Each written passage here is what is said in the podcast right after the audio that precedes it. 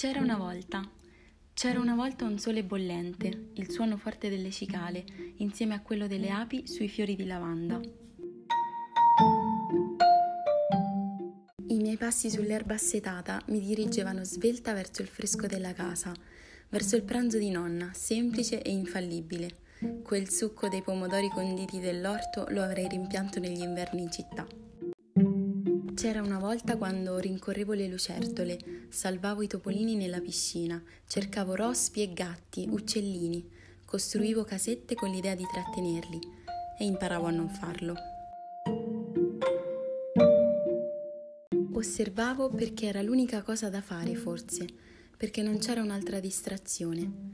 La noia aiutava il pensiero pulito, cose che può pensare una bambina, certo, ma era autentico, solo io e la natura nelle varie fasi del giorno. La creatività che ne derivava era ruvida, primitiva, dall'esterno sicuramente banale, nella migliore accezione del termine. La scoperta era lenta, ma potente.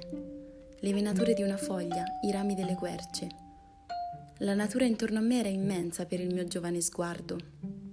I suoi disegni infiniti e meravigliosamente giusti non mi stancavano.